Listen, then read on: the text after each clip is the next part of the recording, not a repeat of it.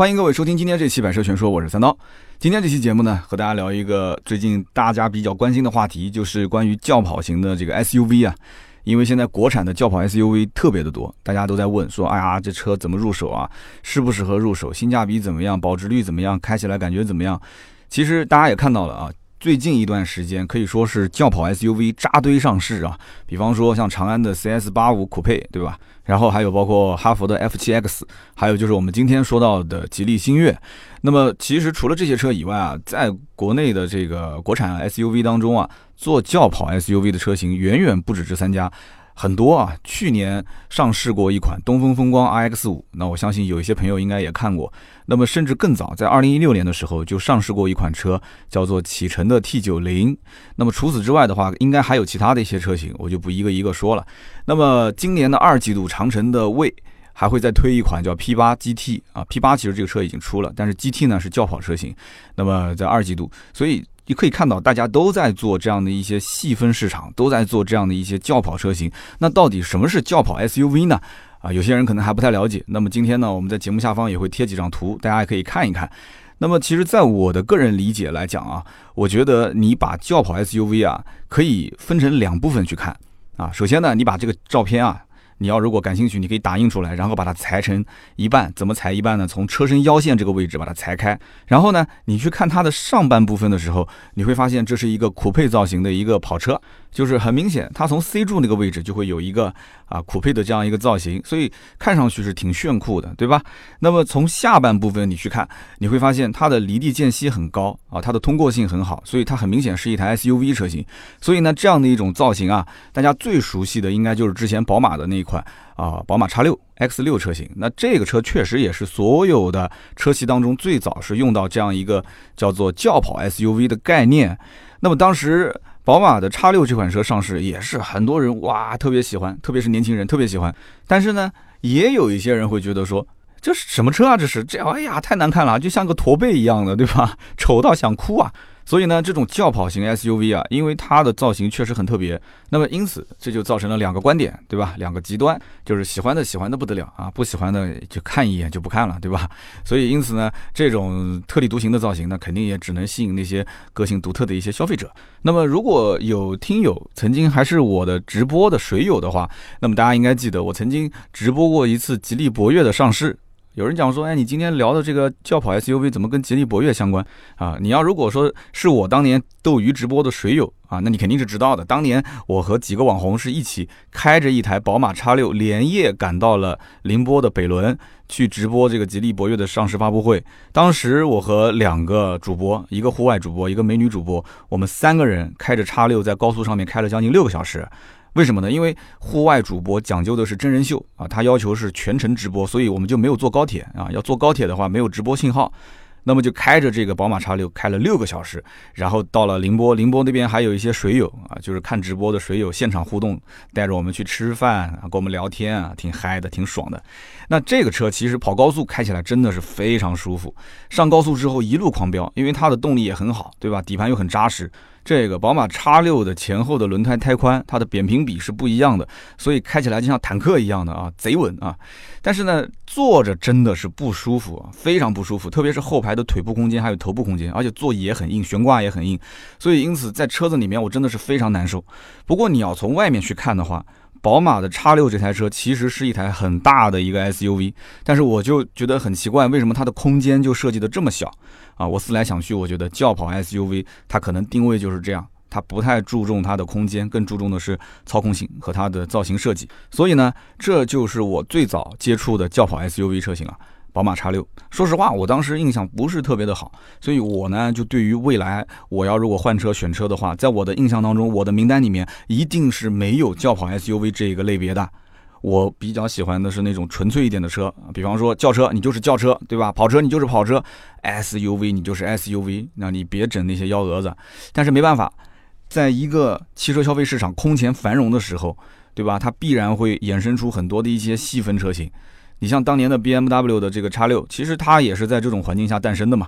所以说，国内目前来讲的话， S U V 的整个的环境，它是从前几年的萌芽阶段，然后到爆发阶段，再到现在可以说是盛极而衰嘛，就是到了一定的位置，大家需要寻求突破，但是呢，又好像有一些艰难困阻，对吧？那怎么办？所以每个品牌都希望自己是可以延续之前的这种突飞猛进啊，这种辉煌的成绩，他想要留住消费者，因此他就需要动心思去做一些细分的产品，有特色的产品来留住他的消费者。所以现在要做细分产品，厂家的必选项肯定就是要往相对来讲还算是有前车可鉴的啊，比方说有像宝马这样的车车厂，他在做轿跑 S U V， 哎，你不管卖的好不好，但是起码这个是有一些精神图腾在里面，对吧？而且它对于宝马这个品牌的品牌调性其实是有提升的，所以因此轿跑 S U V 之前在国产品牌的 S U V 当中其实是一个空白市场，对吧？所以这两年这种车型厂家开始投放啊，开始动心思去填补这个空白，这是很正常的一种现象，这个我觉得就不太难去理解，对吧？二零一六年上市的启辰 T 九十 其实算应该是国内自主品牌当中啊最早的轿跑 S U V 了，我不知道这句话我说的对不对啊，至少我查来查去我没发现在它之前还有谁做这种轿跑 S U V。 所以我记得在二零一六年广州车展上面，我看到这个展车的时候，我听旁边的工作人员还很自信的在说，他说哎呀，我们这个启辰 T 九十 啊，应该啊算是这个国产品牌当中唯一能买到的轿跑 S U V， 我们没有竞争对手。我当时还在想，没有竞争对手是好事吗？不一定是好事，那说明这个市场大家其实不太关注。那么这种轿跑 S U V 其实需要什么？需要造势，需要大家一起来造，对吧？老百姓才会把目光投向这里。但是呢，你说一个启辰品牌，它单一的品牌去造一款这个呃轿跑 S U V 车型，它引不起大家的注意啊，对不对？它也不算是一个一线的特别这个引领潮流的有话题性的品牌。所以呢，二零一六年啊，广州车展之后，紧跟着十二月份这个车就上市了。上市之后呢，也没掀起什么样的风浪。那么二零一八年的时候呢，东风的风光 R X 五 上市。其实 R X 五 的品牌的这个品牌力啊，我觉得可能还不如启辰呢。就是老百姓对于启辰品牌的认知程度，可能比这个东风风光啊还要再高一些。而且这两个品牌啊，基本上也就是属于就勉勉强强算是自主品牌当中的一个二线，所以因此这两辆车型都没有当时在市场上掀起什么样的风浪。那么一转眼就到了二零一九年，二零一九年的上半年一下就上了三款轿跑 S U V， 对吧？哈佛的 F 七 X， 长安的 C S 八十五 Coupe， 再加上吉利的星越。那么这三款车的上市才真正让老百姓开始说关注到了轿跑 S U V 这个类别。那么这三款车呢，其实最近一段时间啊，几乎都有粉丝在后台会问啊，说这哪款车更值得入手啊，这个那个。我呢，因为时间关系啊，到目前为止我只试驾过吉利星越，长安的 C S 八十五 Coupe 呢，我之前去过 四 S 店试驾车没到，我展车看过了。那么哈佛的 F 七 X 呢，静态我也看过实车，但是也没试过车。所以呢，因此今天这期节目呢，我只从吉利星越这款车来进行分析。那么其他几款车型呢，我觉得大家就按照我的分析思路啊，可以相应的进行对比啊，我觉得也可以得出一些结果。那么我去试驾这个吉利星越之前呢，我仔细先研究了一下它的这个车型配置和它的价格。那么我就发现啊，网上大多数的人都觉得这个车的价格定高了，定飘了啊，觉得吉利的这个品牌有点飘了。那么原因很简单，因为什么呢？星越的价格区间是 十三点五八万到 十九点五八万啊，这个还不含那个 P H E V 的版本，插电式混合动力版本几乎是要能过二十万 ,二十一万多。所以呢，这个燃油版 十三点五八 到 十九点五八 在很多人的心目中啊，你起售 十三点五八万的版本是三缸 一点五 T， 老百姓一看是个三缸引擎，对吧？你说什么四十八伏轻混这些，要有人认才行啊，他他他不会看后面这些细节。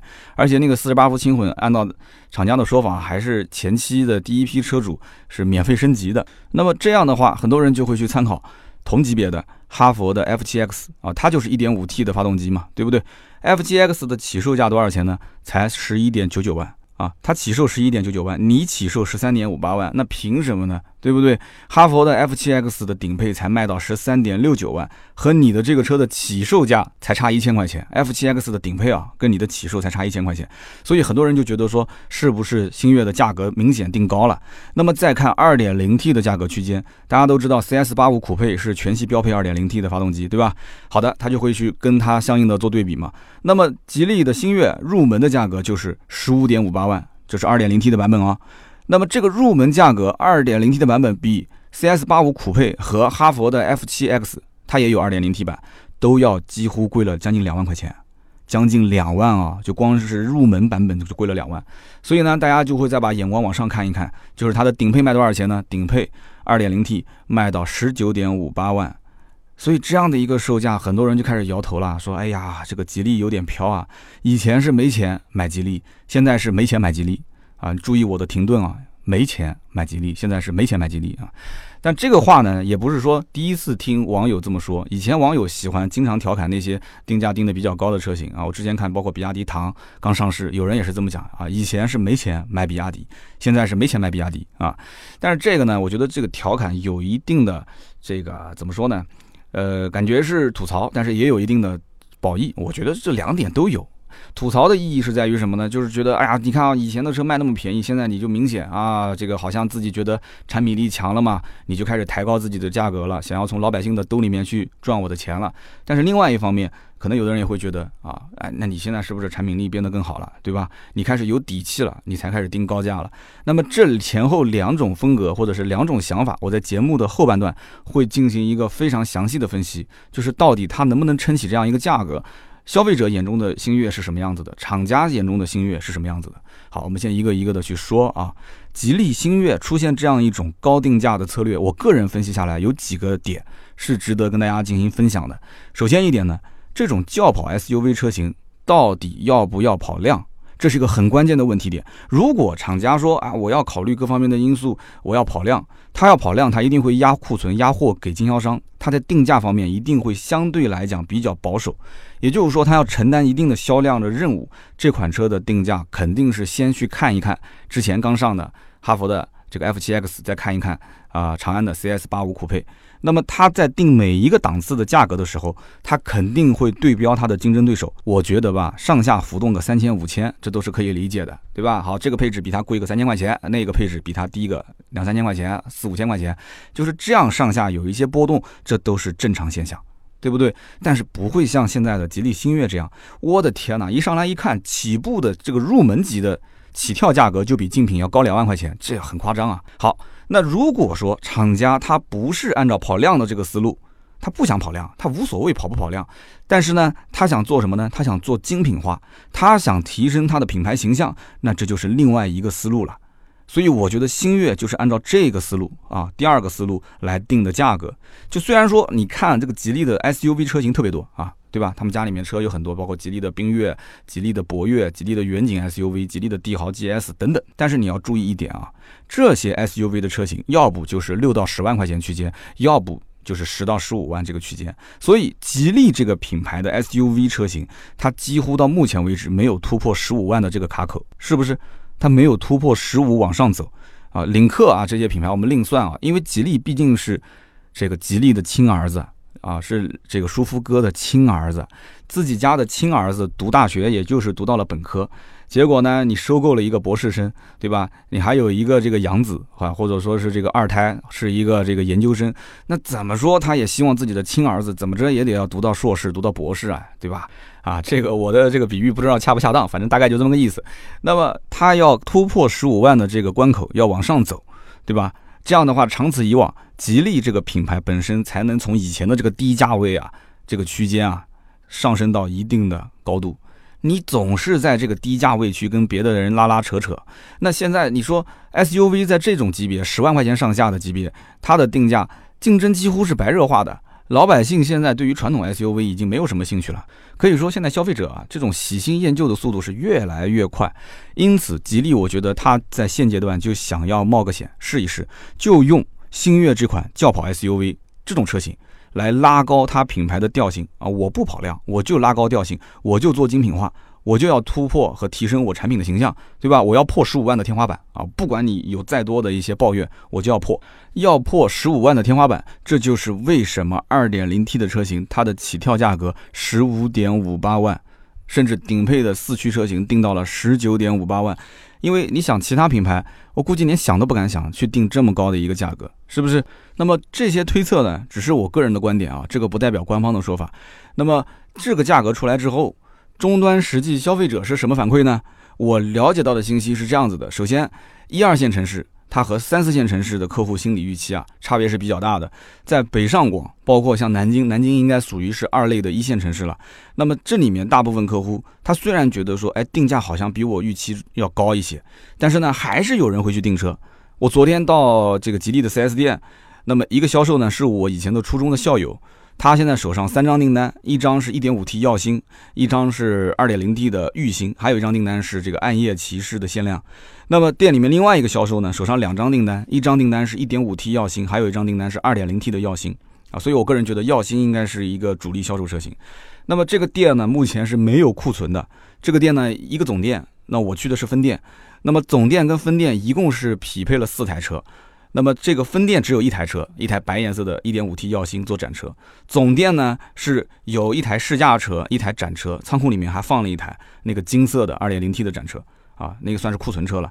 那么既然没有库存，那么订车呢，它的周期差不多就在一个月左右，就很明显，这些早期订车的客户其实是一个尝鲜的一个心态啊。这个我们之前也说过，那每个车都是这样的，早期的这种客户肯定都尝鲜嘛，他不在乎这个车的具体优惠幅度是多少，对吧？原价销售就原价销售无所谓，他只认这是一款新车啊，是他喜欢的一款新车就可以了。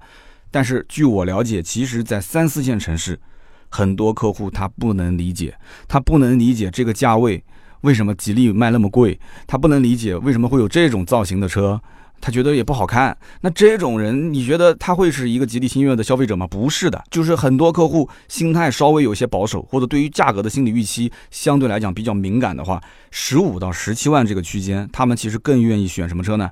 选合资品牌的 S U V 车型，他不会考虑吉利挂个这个吉利标，然后花个十六七万去买它，他不认。所以因此很多的一些三四线城市的吉利 四 S 店几乎到今天是没有接到过一个订单啊，所以这里面是有比较大的差别。好，这只是第一点。那我们再分析第二点，关于这样的一个星越的高定价。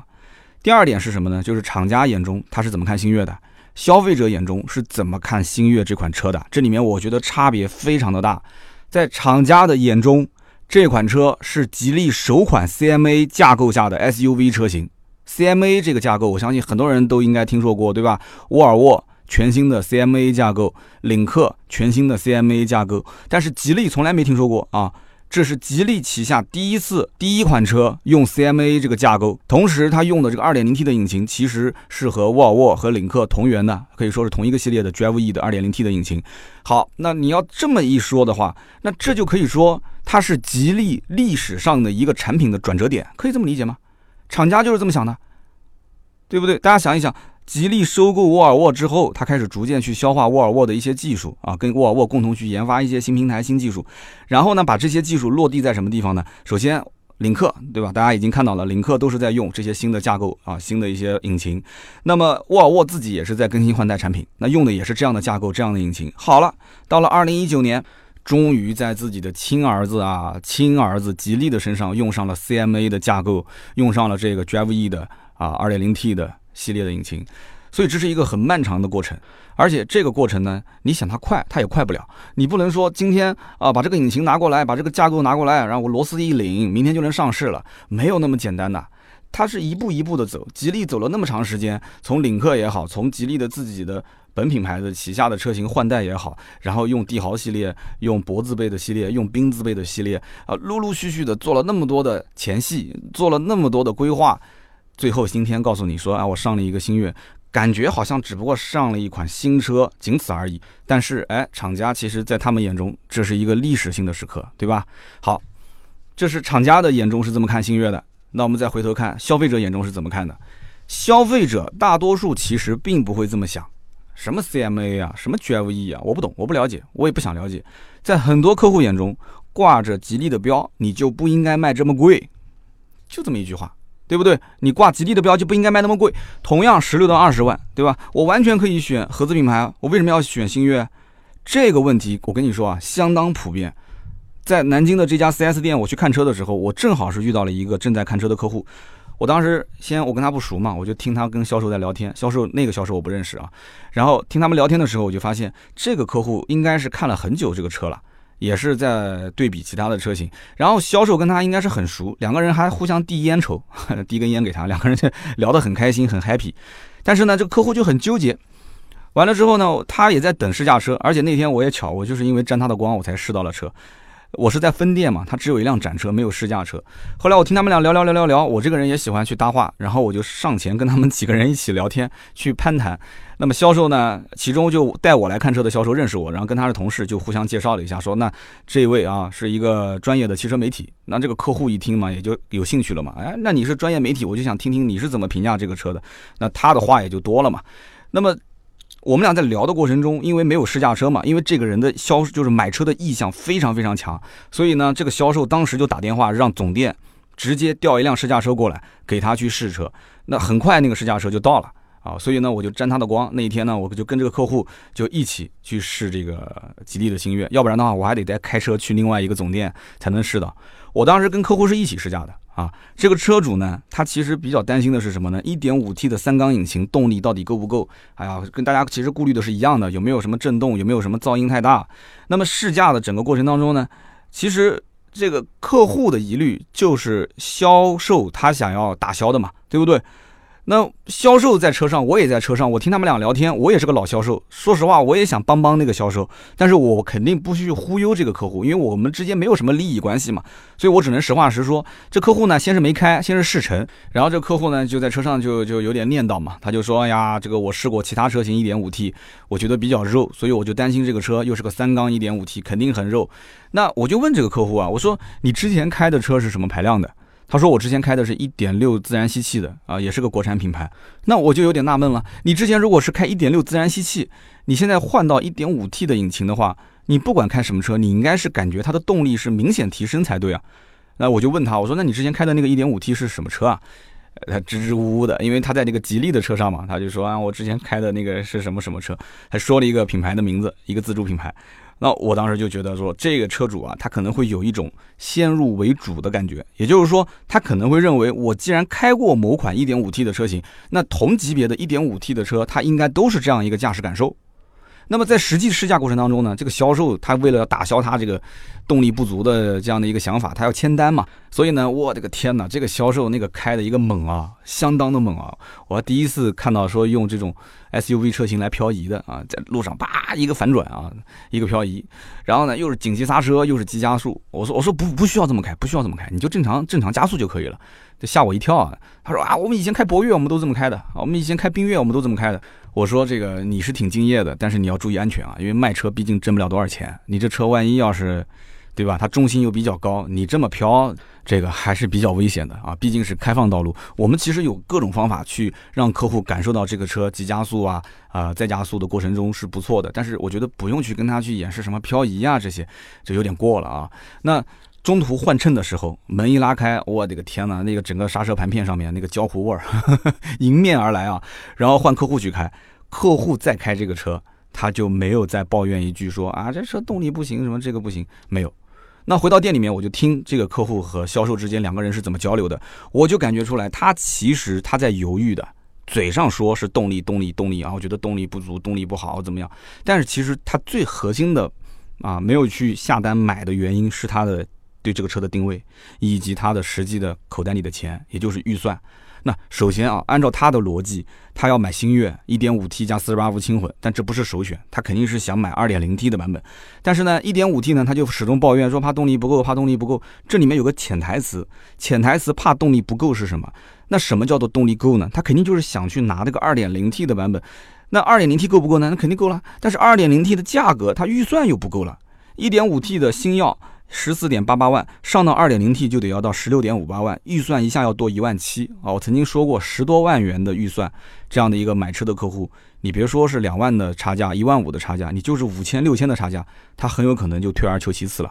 所以呢，他一下多了一万七的预算，他会算总价，他总价算下来十六万五千八也没有优惠，加上购置税加上保险两万多块钱，那就等于十九万多，将近二十万了。他说那我要有这个预算的话，我为什么不去买合资品牌呢？你看，这就回到了我刚刚前面说的这个点，对吧？那我就问他，我说那你合资看的是什么车呢？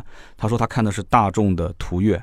他说我看途岳的 一点四 T 舒适版优惠之后，它的这个价格其实跟 二点零 T 版本的星越也就差不多，两个车上路价格几乎都是一致的。那我就不知道我为什么要买星越了啊！他说的是 二点零 T 的版本，但是你要说那 一点五 T 的版本是不是比它还要便宜个一万七呢？那他又会说，那我怕 一点五 T 的这个动力不够。所以你看，它就是一个心态的问题啊，心态他就是打内心没有去认可这个牌子值那么多的钱。那我也会说，我说你看你现在拿 一点四T 的大众的途岳去跟一个 二点零T 的吉利的星越进行对比，完了之后两个车配置不同，动力不同啊，都有差别，对不对？那你到底是怎么看的呢？他就嘿嘿的在那边笑，哎呀，人家 一点四T 的动力也不错，也不弱啊，现在 一点四T 动力又不弱了，是吧？刚刚 一点五T 动力还是弱的啊，所以我不说嘛，这就是一个哎呀，就是这种买车的一种很正常的心理状态。然后他又跟我说，他说我现在啊是两种心态，要不呢我就花十几万我就买一个这个 S U V 车随便开开，或者呢我就再花个这个增加个十多万的预算，我到个二十多万我就买个更高级别的。我说那你看了什么车呢？他说我看了凯迪拉克 X T 四 的低配， X T 四 的低配的话上路也就二十五左右啊。我说对，差不多这个行情，就很明显这个人真的去看过这个车了。他说我还考虑过像丰田的亚洲龙或者是凯美瑞，对吧？那这些车子预算也就是增加个十万到二十多万嘛，对吧？咬咬牙嘛，一步到位嘛，很多人都会这么说啊，就我咬咬牙一步到位嘛，或者我就干脆十几万、啊、怎么样？所以这就是很多人的一种消费心态啊，往上够一够也行啊，往下将就将就也行，对不对？那他现在纠结的原因到底是什么呢？我个人觉得啊，他纠结的原因就是什么都不愿意舍弃，什么都想要，对不对？所以呢，我临走的时候就跟这个兄弟讲，我说兄弟是这样的啊，你呢现在应该问自己一个问题，哪些是我不想要的？你不能说什么都想要，你只要确定哪些是不想要的，把它排除掉，做减法，这样子的话，你选车就会非常简单了。这句话呢，我以前在节目当中也经常说啊。那么我最近也是在选车嘛，其实我也是深刻的感受到了这一点啊。有的时候你要做减法，不能做加法。那么说完这件事呢，我们再回头去聊一聊前面的关于星越定价高的问题，那就涉及到了第三个点，哪一点呢？其实吉利现在在做什么？它是在做圈层的迭代。有人讲说什么叫圈层迭代，其实这个概念以前我节目里面也说过的啊。那么我呢就讲一个小故事给大家听。前段时间啊，我去这个奥迪的 四 S 店，虽然是我老东家嘛，但是我去的这个店不是我以前的待的那家店，我去了另外一家兄弟的店。当时呢我就跟这个店的销售总监聊天，销售总监跟我吐槽，他说现在这个奥迪的日子非常非常不好过，并且客户的层次是越来越低，对吧？那我当时就说了嘛，我说我现在离开奥迪也有快六年了，我说现在奥迪入门级的价格确实是比以前低很多，也就是十几万就可以买到，但是它的主力车型、主流的销售车型应该还是三十多万往上走，对不对？所以呢，你说这个客户的层次越来越低啊，我有点可能不太能理解。那么这个销售总监呢就叹了口气啊，他说：“哎，虽然说主力销售确实是三十多万，但是现在的贷款的门槛是越来越低了嘛。”所以因此他实际上准备个十几万他就会买一台车走，而且现在很多的消费者也都有超前消费意识，以前很多人是不太愿意贷款，对吧？手上没有一个三四十万他是肯定不会进 B B A 的大门，那他手上能有三四十万去消费，那他的账上的银行存款可能就是三四百万，是不是？但是现在不是这样，现在很多人是把所有的积蓄拿出来去买一辆车，甚至还要贷款，然后还要去算每个月贷款的这个还贷大概是多少，多了还不行，多的话可能会影响生活质量，所以就是这种状态。那么那一天呢，这个销售总监啊就跟我说了一个故事，他说这么跟你讲啊，前不久我们店里面来了一个客户办这个提车手续，那么那一天呢这客户的时间比较紧啊，很赶时间，所以他有一些手续还没办好，他人就要离开，但是他该签的字都签了。销售顾问呢就跟他讲说，这样子吧，你先回去，然后呢我回头把这个相关手续快递给你，可不可以？那客户也就答应了。那么就在这台车啊提车过后不久，这个销售顾问呢，那个月因为满意度评价不达标，被扣了 百分之二十 的工资。那销售顾问觉得很冤啊，那这个必须你冤有头债有主，你要去找原因啊，他就去查是哪个客户给他的这个回访评分评的那么低，导致他被扣钱。结果一查就是这个那天过来提车的客户，但是这个销售顾问就百思不得其解，因为这个客户从头到尾他服务的一直都很好，对不对？然后后来他就忍不住就去问客户，问清楚才知道，就是因为他当时他快递给客户资料的时候用的是到付啊，客户自己付了快递的钱，那他就会觉得说，对吧？你们这么大的一家奥迪 四 S 店，连这点小钱你还要去让客户付，你太不应该了！你这服务你要让我打非常满意，怎么可能呢？我肯定不愿意打啊！所以因此他在满意度的这个回访的过程中，就给了一个比较低的分数，就导致这个销售顾问被扣钱，就钱扣得很冤枉，是吧？所以他跟我讲这个案例呢，我也能理解啊，他到底想表达是什么？对不对？就很毋庸置疑的，在现在豪华品牌当中，价格都一直在下探，越来越便宜了，价格下探的过程当中，有的品牌呢它还是能继续维护好它的豪华品牌的形象，你比方说奔驰，对不对？但是也有的品牌在价格下探的过程中，产品力它也下降了，形象它也急速下滑了，就比方说我今天聊的这个奥迪。所以因此发生这一类的事情，现在的奥迪 四 S 店啊，很多销售顾问都已经见怪不怪了。就我回想起当年我接触的那些奥迪客户，真的不是这样，真的不是这样，所以我也真的是感慨，差别还是很大。那么其实吉利星越这台车，你看似它现在定价好像啊很飘了，对吧？然后呢，它又是在这个不跑量的前提条件下定的这么个价格。那么如果说厂家现在是这么玩，它以销定产，就是经销商卖一台车，他就赚一台车的钱啊，厂家呢根据他的订单来生产，那这不就是一个良性循环吗？对不对？就跟那些经销商店里面压了一堆车，然后互相之间又开始是打价格战，最后把车子价格卖得特别烂，这对消费者来讲啊、呃，看似表面上是好事，其实长远来看并不是一件好事情。那么如果说有消费者他能够理解啊，什么叫 C M A 的架构，什么叫做 Drive E 的引擎的系列，他会觉得说啊，这个车我觉得买的是值的，他会买。但他不理解的客户，他说你就是挂了一个吉利的标，你就挂那么高的价格，你就是飘，那解释再多没有用啊，他还是不会买，是不是？但是我觉得经销商当目前的这个环境，就是如果厂家不压很多的库存给他，然后让他良性循环跑很长一段时间，他积累了一批星越的这种尝鲜客户，然后再到后面陆陆续续的成了一个稳定销售的状态。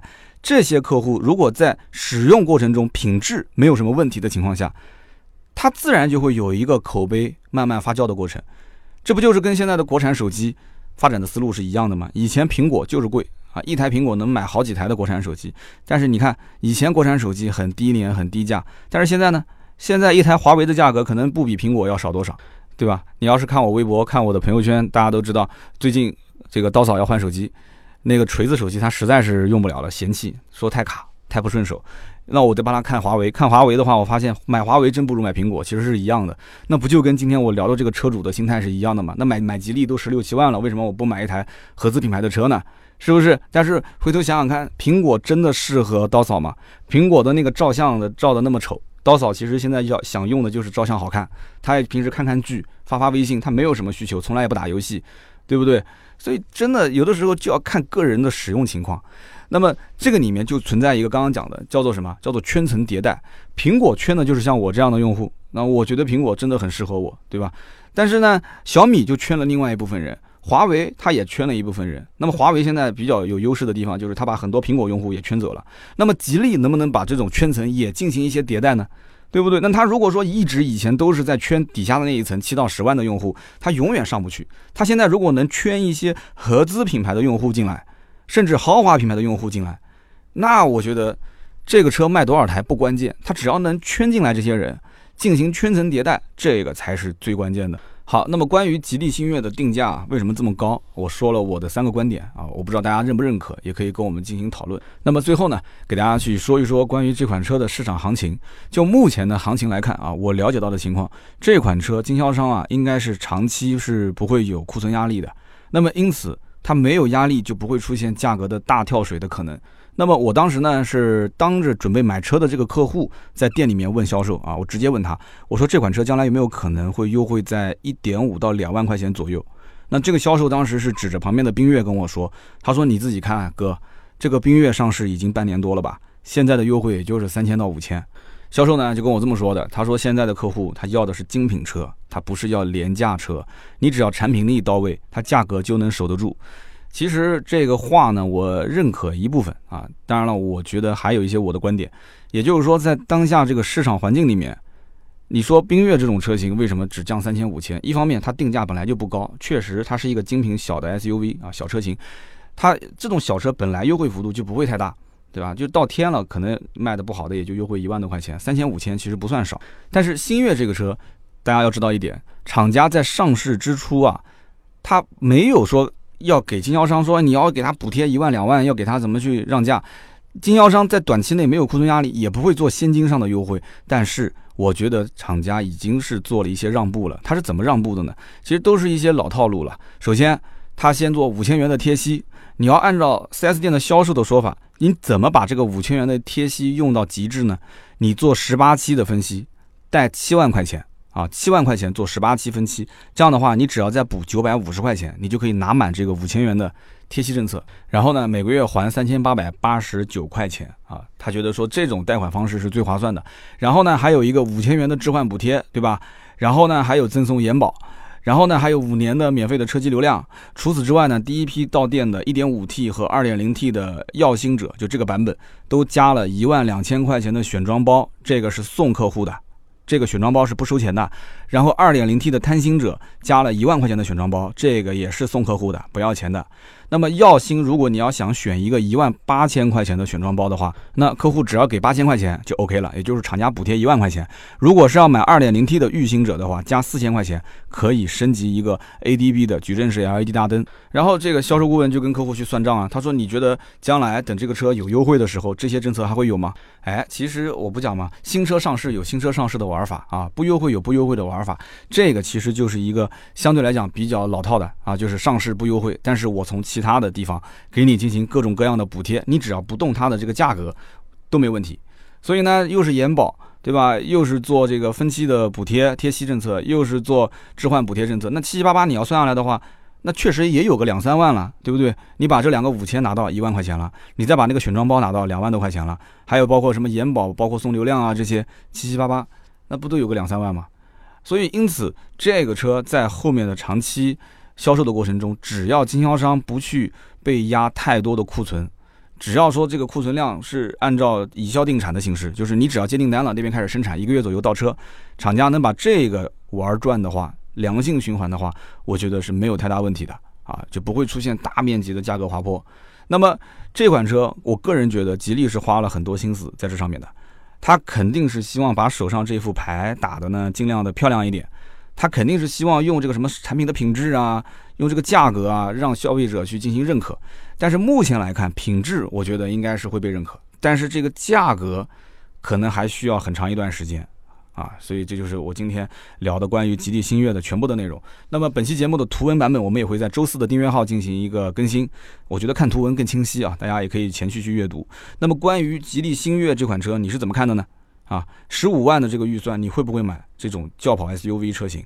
那么你认可像这种啊 C M A 的架构啊 ，Drive E 的 二点零T 的动力系统啊，这种你认你认可吗？这个概念？那么你觉得 一点五T 和 二点零T 哪个版本更值得买？包括对比哈佛的 F 七 X、长安的 C S 八十五 Coupe， 你会选哪一款车型？那么欢迎各位留言讨论啊！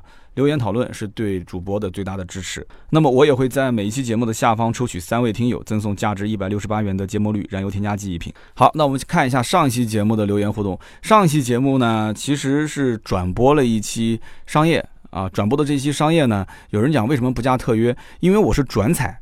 转采是我不能改它的名字的。那一期节目是帮这个本田呃 Inspire 东风本田 Inspire 是做了一期它的这个叫商业电台。那么它需求就是呃我能不能帮它转发一下？所以呢我转过来之后它的名称就自动更新了。所以因此呢有人就会问我啊，你比方说呃有一位叫这个易莫爸爸，他说哎我怎么感觉你这是一个特约的节目呢？感觉说话的风格跟平时不一样啊，感觉在读稿。啊，其实一莫爸爸讲的是对的，因为我的这个商业节目的稿件啊，是被啊、呃、代理公司、被厂家的客户啊，就是一审再审啊，可以说是审了无数遍。呃，这句话不能说，那句话要删掉，这边要添一点内容，那边要加一点内容。我的初始版本，呃，可以说有大部分的这些语句啊，都会被进行修改。而且呢，有人可能会觉得，哎，你怎么这个节目听起来没什么观点？我怎么会没有观点呢？你听听我平时的节目，哪一期没有观点？所有的内容稿件都是我原创的。那在商业的这种合作稿件当中，我肯定也是原创，对不对？只不过上一期是因为聊历史，历史怎么原创呢？历史只能是寻求它的最正统的这一个历史的渊源，然后拿回来以后用自己的语言去组织。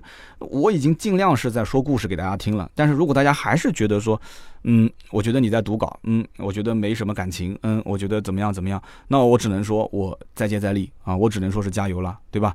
那么上期节目还有一位啊，也是点赞最多的，这哥们儿更有意思，他把我的这个标题复制过来，直接加了一个特约两个字，结果还是点赞最多的啊，这哥们儿名字叫做 M A N V J K。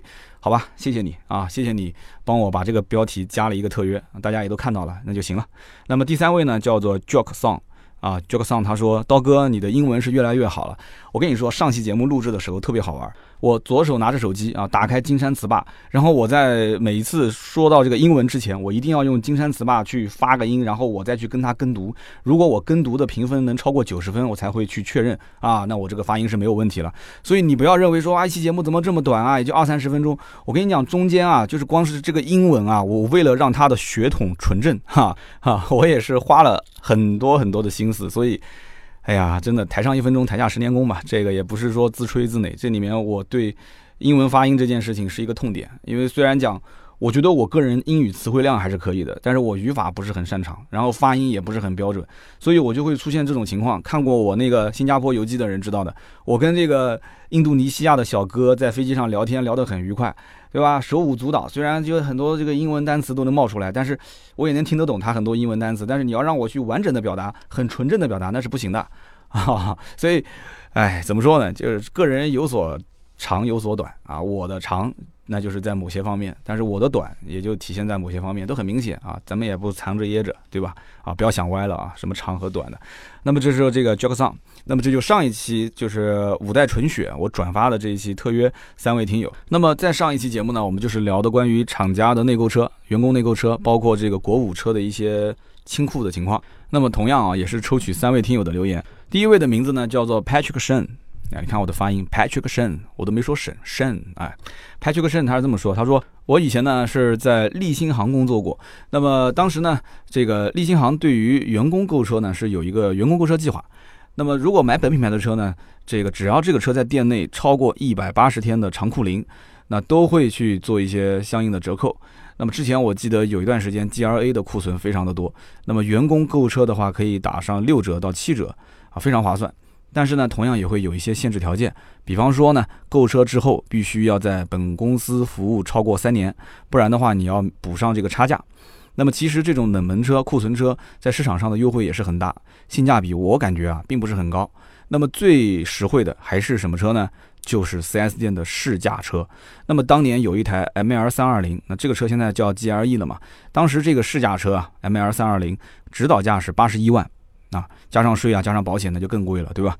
但这个车呢，因为是十个月的一个库龄车，那么也开了有三千多公里，它试驾车嘛，开了三千多公里，最后这个车是以六十多万进行了销售，而且当时还是别人找关系才把这个车买走的，真的是非常的划算。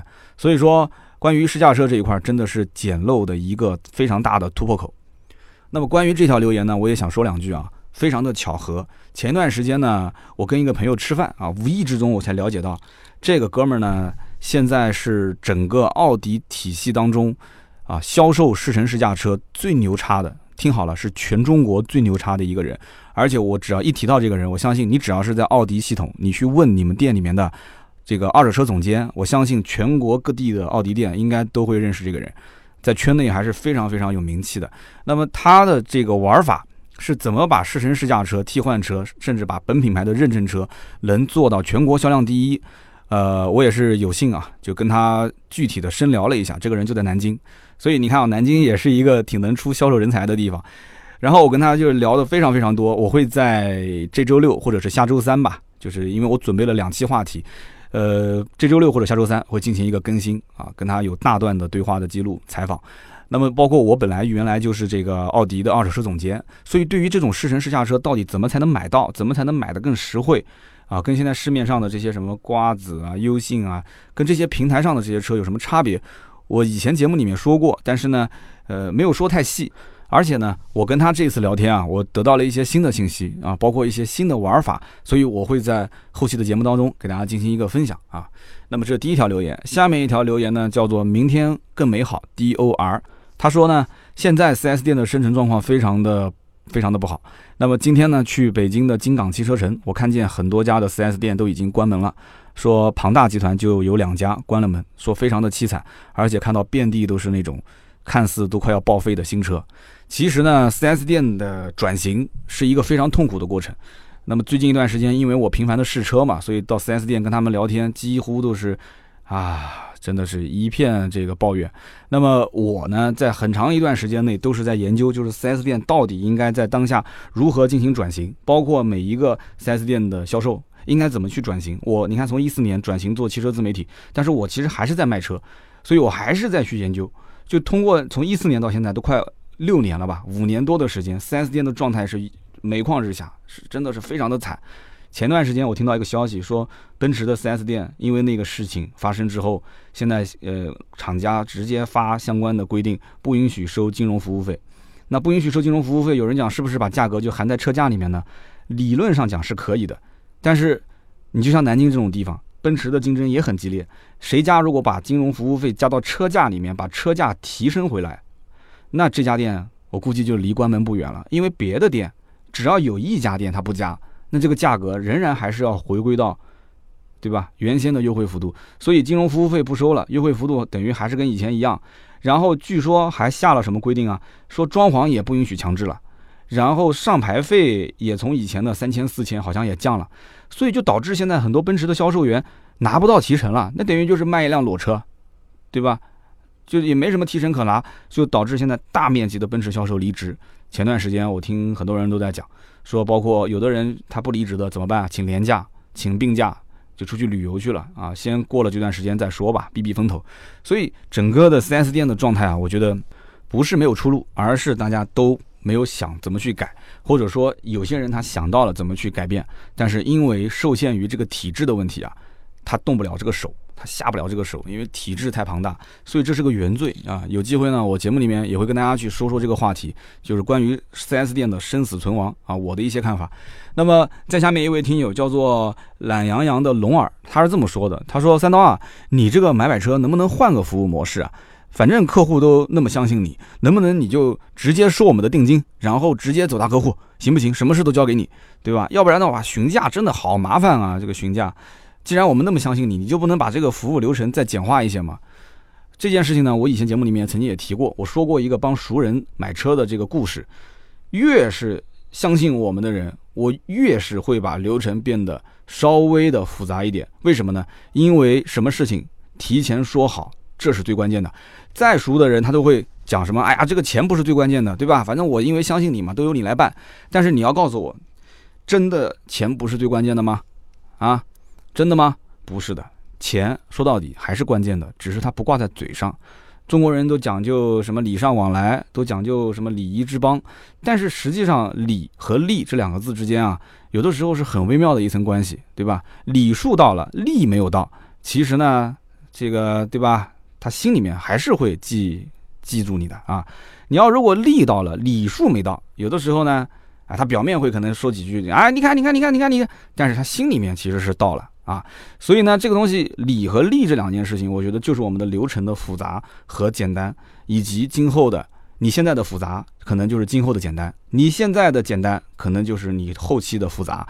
所以呢，我希望大家多多理解。我这里呢，不是一个说啊，呃，买买车是询价的，我跑过来问你说，哎，现在速腾最低多少钱啊？啊，宝来最低多少钱啊？我不是询价平台，你要想询价没问题，你直接上微信订阅号"百车全说"，有一个一 v 一的服务，那个是付费询价，你找我就可以了。买买车，我们只服务这些已经在 四 S 店真真正正问好了价格，并且实在是谈不下来了，你需要我提供服务来帮你去走大客户。我以媒体的身份啊，我以一个这种工作室的身份，我不是说一个普通的二网，我以这个身份。而且长期以往跟全中国大量的经销商 四 S 店集团进行拉货，他们都认识我，都熟悉我。在这种情况下，你需要我来帮忙，我只帮一次，你价格给到我，我给你走大客户，成交了，那就当然你好我好，对吧？那不成交也没关系嘛，不成交说明你自己价格问得好，你自己去提不就行了嘛，对不对？所以你说复杂吗？不复杂，只不过你是希望是再简单一点，再简单一点，就直接把钱给我，我帮你去买。但是我不说了嘛，前面简单，后面就会变得很复杂。好的，那么以上就是今天节目的所有的内容啊，感谢大家的收听和陪伴。那么最后呢，做一个小通知啊，明天呢我就要出差去西安了。五月十七号，本田思域的中期改款车型正式在西安上市。那么我呢也是比较幸运啊，成为了它的这个呃场外的直播间的主持人。那么大家呢，近期也可以关注一下盾牌的朋友圈啊。如果是在我们的微信群里面的话，你可以关注一下十七号的晚上六点到七点啊，这个时间点我们应该会把直播的链接丢到群里面。那么七点到九点半这个时间段会是正式的直播的时间。那么大家如果感兴趣，可以到我们的直播间里面来互动来玩，好不好？直播链接会发到我们的微信群，也会推送到我百车全说三刀的微博，同时也会发到盾牌的微信的朋友圈。所以呢，没有加盾牌微信的可以加他一下啊，私人微信号四六四一五二五四，加他之后呢，欢迎五月十七号的晚上七点到九点半过来参加我们的这个本田思域的中期改款的一个直播发。发布啊，跟三刀一起互动互动。好的，那么我们今天这期节目就到这里，周六咱们接着聊，拜拜。